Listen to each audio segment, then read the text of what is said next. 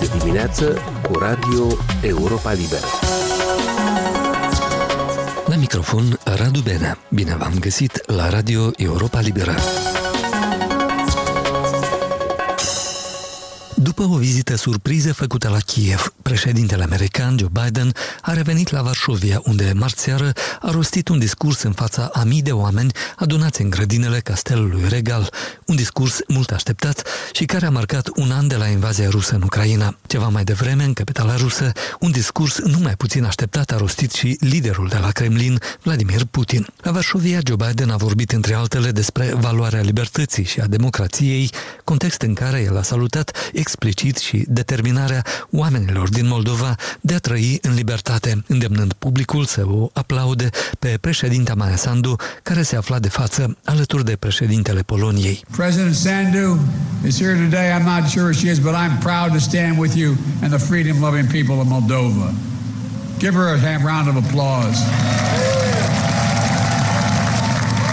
Colega noastră, Ileana Giurchescu, a urmărit cu atenție discursul președintelui Joe Biden. Marți la Varsovia, marți seara, s-ar putea spune că s-a încheiat într-un fel, în primul rând, un fel de duel la distanță, duel al discursurilor între președintele american Joe Biden și președintele rus Vladimir Putin. Cum se știe, luni Joe Biden a făcut o vizită neașteptată la Kiev când a vorbit prima dată despre un an de la lansarea invaziei ruse în Ucraina și a promis sprijinul necontenit și fără limite ale Statelor Unite pentru Ucraina în acest război. A urmat uh, marți dimineață președintele rus Vladimir Putin care a ținut uh, discursul despre starea națiunii discurs în care a afirmat că Occidentul ar fi fost cel care a forțat Rusia în acest război și paranteză făcând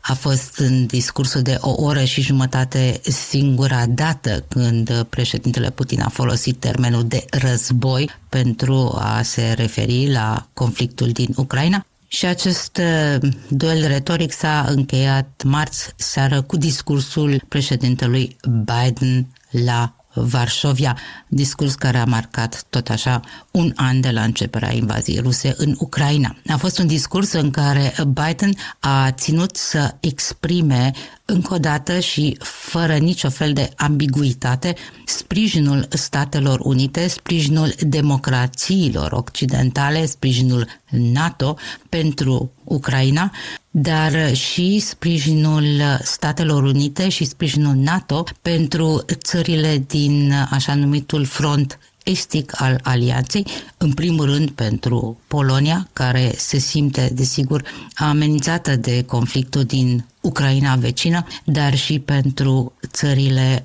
baltice, toate trei foste republici sovietice.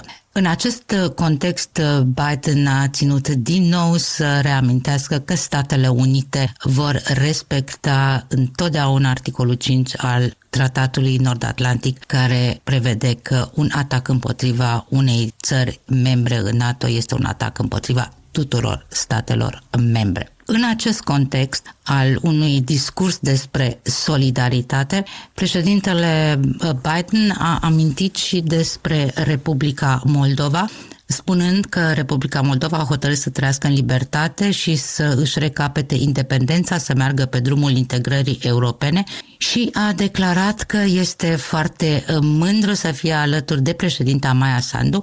Președinta se afla în public la Varsovia ieri seară a spus Biden, sunt foarte mândru să fiu alături de dumneavoastră și de oamenii liberi ai Republicii Moldova, după care a cerut publicului să o aplaude pe Maia Sandu. Ileana, după discursul său la Varșovia, Joe Biden a avut o întrevedere cu președinta Maia Sandu. Ce se cunoaște despre aceste discuții?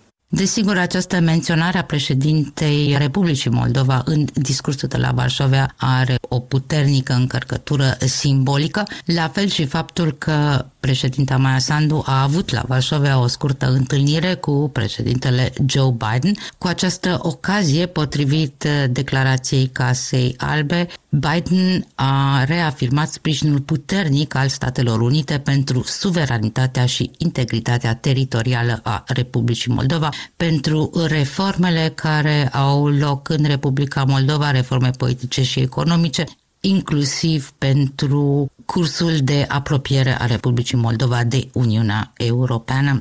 Președinta Maia Sandu a replicat cu o postare scurtă pe Twitter în care declara Citez, a fost un privilegiu să-l cunosc și să ascult discursul istoric al lui Joe Biden la Varșovia. Moldova prețuiește libertatea și ne angajăm să rămânem parte a lumii libere. Recunoștința mea sinceră față de președintele Biden pentru sprijinul său neclintit pentru Moldova și pentru solidaritatea cu noi. Ileana, să vorbim puțin și despre contextul vizitei întreprinse de președinta Maia Sandu la Varșovia, care vine la scurt timp după ce a participat la conferința anuală de securitate de la München, unde a vorbit din nou despre provocările la adresa Republicii Moldova.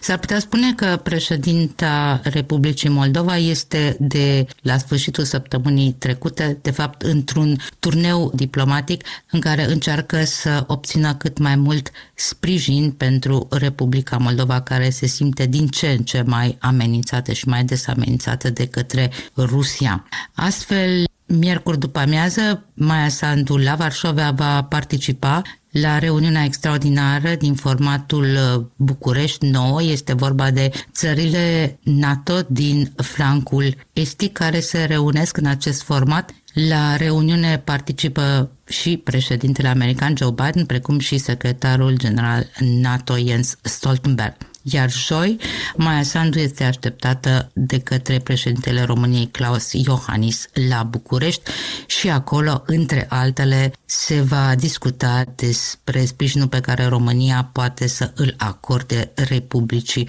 Moldova pentru a-și apăra securitatea și stabilitatea politică. Cum spuneam, turneul diplomatic al președintei Maia Sandu a început încă de la sfârșitul săptămânii trecute la München, în Germania, unde a avut loc conferința de securitate, conferință internațională foarte importantă. Acolo a avut ocazia să discute despre noua arhitectură de securitate europeană într-un uh, grup din care a făcut parte și Jens Stoltenberg, secretarul general NATO. A fost ocazia pentru Maia Sandu să reafirme că Republica Moldova are nevoie să-și întărească apărarea antiaeriană, să-și întărească controlul asupra spațiului aerian. Totodată președinta a reamintit că Republica Moldova este prin Constituție neutră, dar neutralitatea nu garantează și securitatea țării și tot la München, Maia Sandu a precizat însă că pentru moment amenințările de natură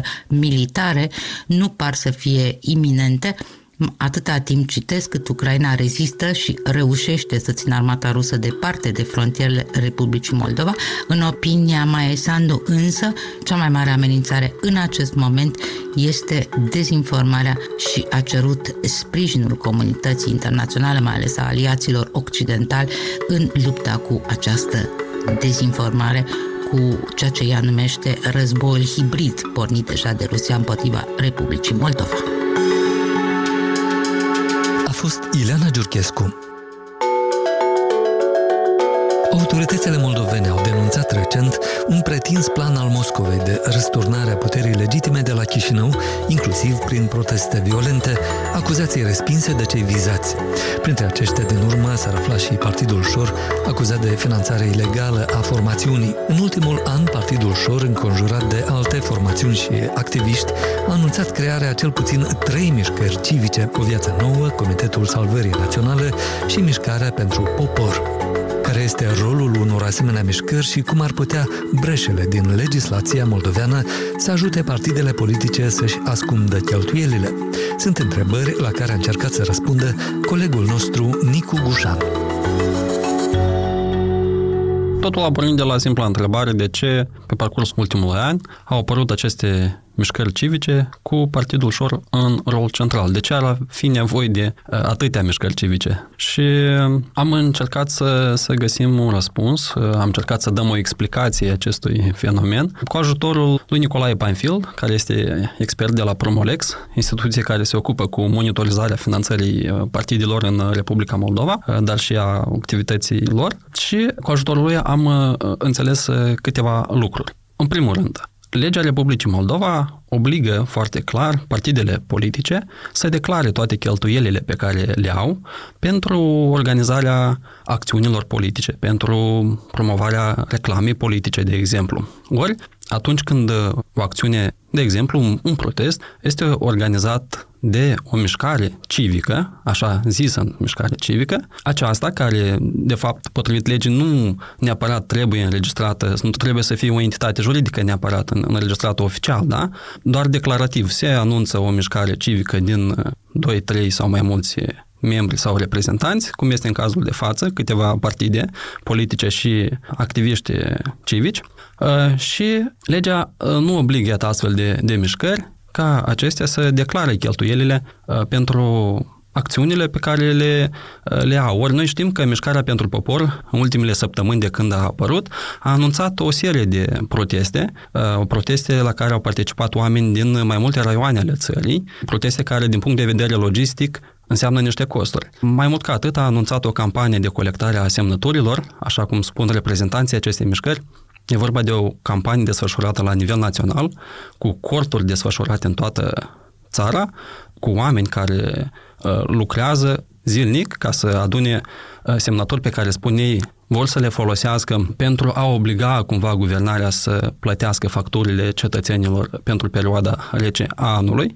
Și iată, toate aceste activități care din punct de vedere logistic înseamnă niște costuri, costuri care nu sunt raportate uh, nicăieri, pentru că, cum spuneam, uh, legea nu obligă astfel de mișcări civice să declare aceste costuri. Respectiv, este foarte greu să urmărești sursa acestor bani, nimeni nu este obligat să-ți declare cât a cheltuit, cine a cheltuit, de ce a cheltuit.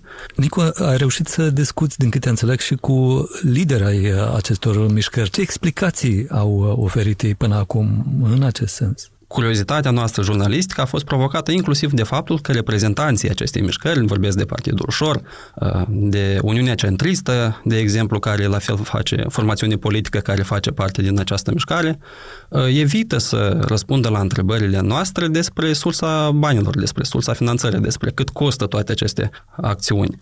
Marina Tauber, care este vicepreședinta Partidului Șor, cum spuneam, un partid cu rol central în organizarea și activitatea acestei mișcări pentru popor, a răspuns colegii noastre, Luba Maxim, că această mișcare de fapt nu este finanțată de nimeni pentru că tot ce fac ei nu neapărat necesită cheltuieli, nu este condusă de nimeni și că este o mișcare apolitică. Ori activitățile pe care le întreprinde această mișcare în ultimele săptămâni, toate au o tentă politică, având în vedere mesajul pe care îl promovează, care este unul puternic antiguvernamental, chiar dacă reprezentanții acestei mișcări încearcă să ne convingă de uh, altceva, de fapt.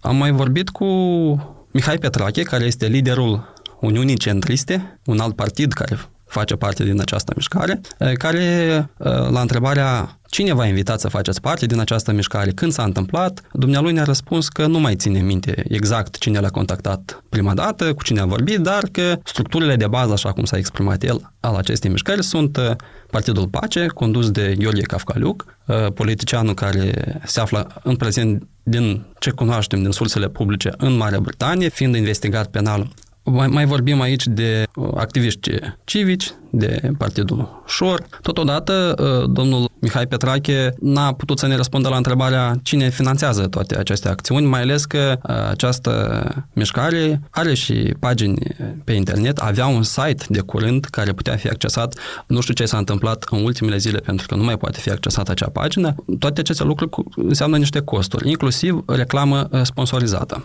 pe Facebook. Asta se întâmplă în condițiile în care aceste reclame nu sunt plătite și sponsorizate de pe conturile care oficial aparțin Partidului Șor sau lui Ilan Șor, politicianul uh, aflat pe uh, lista sancțiunilor uh, Statelor Unite. A fost Nicu Gușan. Emisiunea noastră se apropie de sfârșit. Pe internet ne găsiți la adresa moldova.europalibera.org și pe rețelele de socializare, inclusiv Facebook, Instagram și pe YouTube. Sunt Radu Benea și vă mulțumesc că ne-ați ascultat. Aici e Radio Europa Liberă.